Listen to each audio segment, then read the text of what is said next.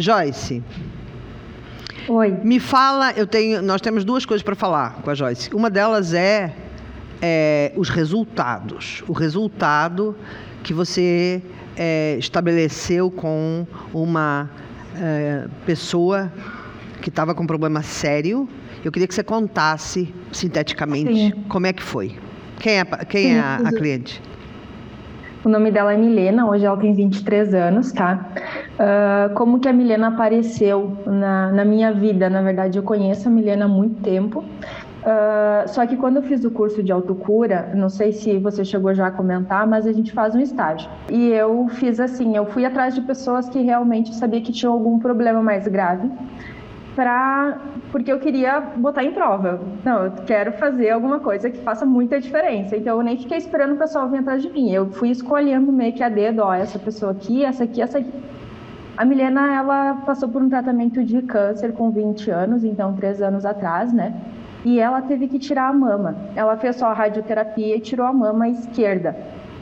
Aí ela engravidou com 22 anos, o que já era muito difícil, que a princípio o médico disse que ela não engravidaria, ela engravidou. Durante a gravidez, ela teve câncer de mama de novo.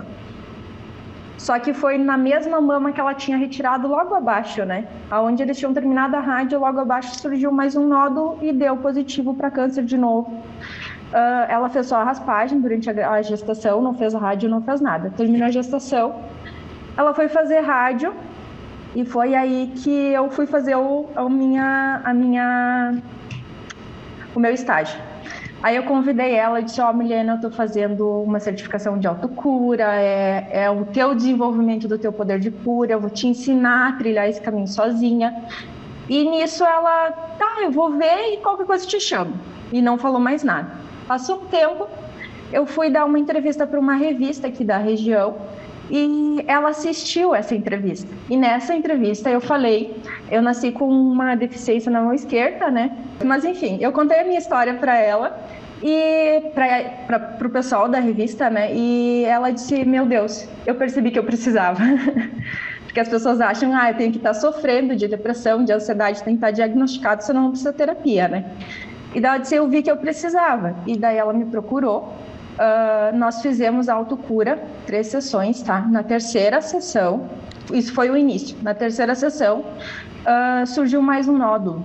Ela estava se preparando, então, para fazer a radioterapia e ela foi fazer a, uma ressonância. E daí, na, na ressonância, deu mais esse nódulo. E o, o, médico dela disse: não, com certeza é câncer de novo, porque pelo tipo de nódulo, porque não sei o quê, porque isso, porque aquilo. E a gente seguiu com a autocura. Uma semana antes da cirurgia dela, ela fez outra ressonância. E nessa segunda ressonância, não existia mais aquele nódulo. Aquele nódulo era tipo uma cicatriz. Já não parecia mais um câncer, era como se fosse uma cicatriz. E daí, o que, que o médico disse? Não, vamos tirar igual, vamos raspar esse local, vamos fazer uma biópsia. Aí já não deu mais positivo. Aí ela seguiu.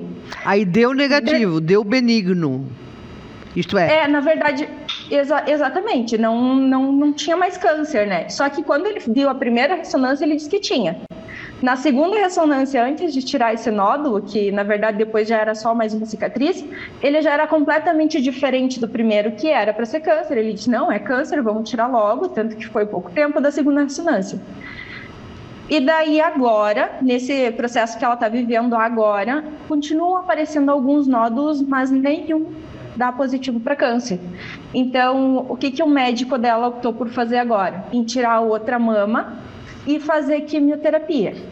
Mas eu entendo, eu sinto aqui dentro que, na verdade, tudo isso é a autocura, é o poder de cura dela.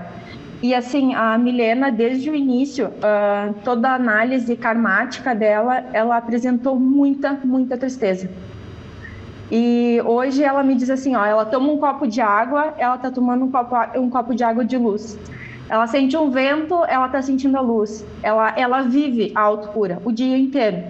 É, é, lindo de ver porque ela não se permite mais ficar com a tristeza. Não que a gente não fique mais triste, não é que a gente não sente sentimentos densos durante o dia, né? Mas uh, ficar, segurar aquele sentimento é uma escolha.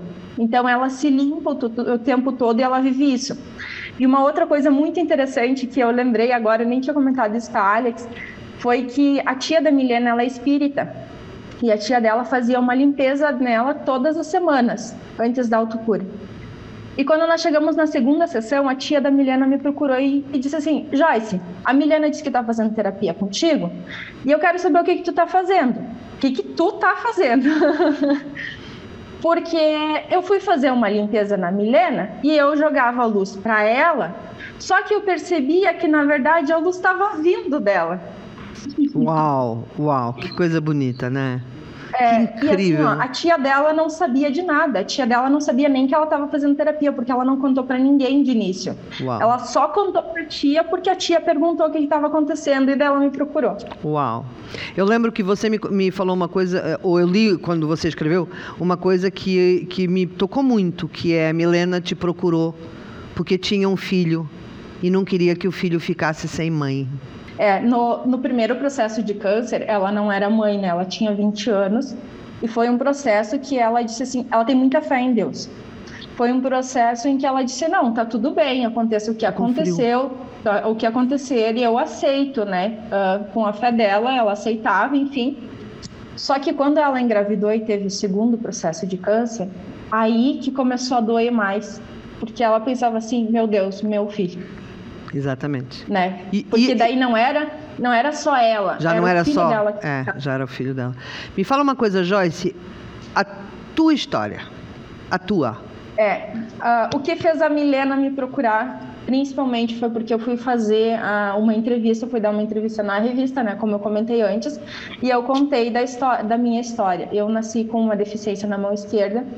E isso me fez viver tentando provar que eu sou a melhor em tudo Uh, hoje eu sei que eu tenho karma de controle, que eu tenho karma de grupo e que é isso que eu preciso trabalhar muito. Mas o meu, a minha ânsia por mostrar que eu era capaz de tudo me fez aprender a escrever com a mão esquerda.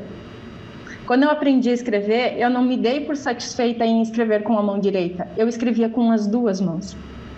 Eu tinha que ser a das meninas da escola, da minha turma, eu tinha que ser a que melhor jogava vôlei. Eu não tenho dedos na mão esquerda. E assim, ó, isso me rendeu uma tendinite. Eu tenho muita dor no pulso esquerdo por causa que o que, que acontece no vôlei? Tu amortece a bola com os dedos. Só que eu não tenho nesse lado. Então, o que, que eu usava? Pulso. Então, essa ânsia por por ser a melhor em tudo, por mostrar que eu sou capaz de tudo, também me trouxe problemas de saúde, de certa forma, sabe? Então, hoje eu aprendi muito, e não só, não só nessa questão da, da autocura, mas eu fiz outras terapias antes, tanto que foi isso que me trouxe aqui. Quando eu fui fazer terapia, que eu percebi que eu precisava, estava com muita ansiedade, enfim, Uh, primeiro eu comecei a estudar hipnose porque eu não precisava de terapia. Eu só queria controlar minha mente, porque eu tenho karma de controle, eu vou controlar o mundo, né? E não precisava sentir, né? A hipnose também você não precisava sentir, era, era tudo uma dimensão é mental. É Isso, a gente controla a mente e resolve os problemas, era o que eu pensava, eu tenho que controlar minha mente. Aí eu fiz a hipnose, durante o curso de hipnose, uma colega me disse, tu precisa fazer terapia porque por causa da questão da minha mão, eu queria descobrir o que aconteceu no passado, fiz terapias, fiz regressões de vida passadas e coisa. Só que depois eu comecei a trabalhar com hipnose porque eu queria ajudar outras pessoas, né? Uh, mas faltava alguma coisa, porque eu tenho fé em Deus, tenho muita fé. E eu sentia que a hipnose e a física quântica, que eu trabalhava já com terapia quântica, mas olhando mais para o lado da física, não se encontravam faltava alguma coisa. E a minha fé estava onde? Quando eu estava olhando para a física e não, eu não conseguia achar uma coisa que envolvesse tudo, que englobasse tudo. Até que o dia que eu vi a primeira propaganda que eu vi da autocura, eu não sei como apareceu para mim no Facebook, mas a, a Alex falou alguma coisa que, que me mostrou que isso englobaria tudo. E assim, eu vou dizer para vocês, no dia que eu fiz o curso, que eu vi o valor do curso, eu pensei, meu Deus, como que eu vou pagar? Mas eu pensei assim, eu preciso disso. Eu preciso disso. É, é isso que eu preciso fazer. Porque é, é a autocura que une a hipnose, porque a, a, o relaxamento e a concentração que a gente faz durante a meditação é a hipnose. Ele une a minha fé, ele une a minha força, a minha energia, usa física, usa astrologia. Aí é incrível. Não, uh, não tem como descrever o que a autocura faz na vida das pessoas. Então, realmente, uh, eu super indico. Uh, a gente não, não tem preço que pague, na verdade. Oh, que uh, qualquer coisa que qualquer coisa que tu pode dizer, ah, mas eu não posso agora, mas eu não posso não sei o quê, tu vai dar um jeito de pagar, tu vai dar um jeito de, de viver isso aqui e não existe arrependimento nesse investimento que é para tua vida. Oh, obrigada, obrigada, Joyce. Obrigada mesmo. Eu que agradeço por E tudo. parabéns pelo teu, pelo teu percurso, pela tua jornada. Este é o meu podcast, Conversas Infinitas. Eu vou estar aqui todas as semanas. Se você quiser estar aqui comigo, adicione aos favoritos. Até já.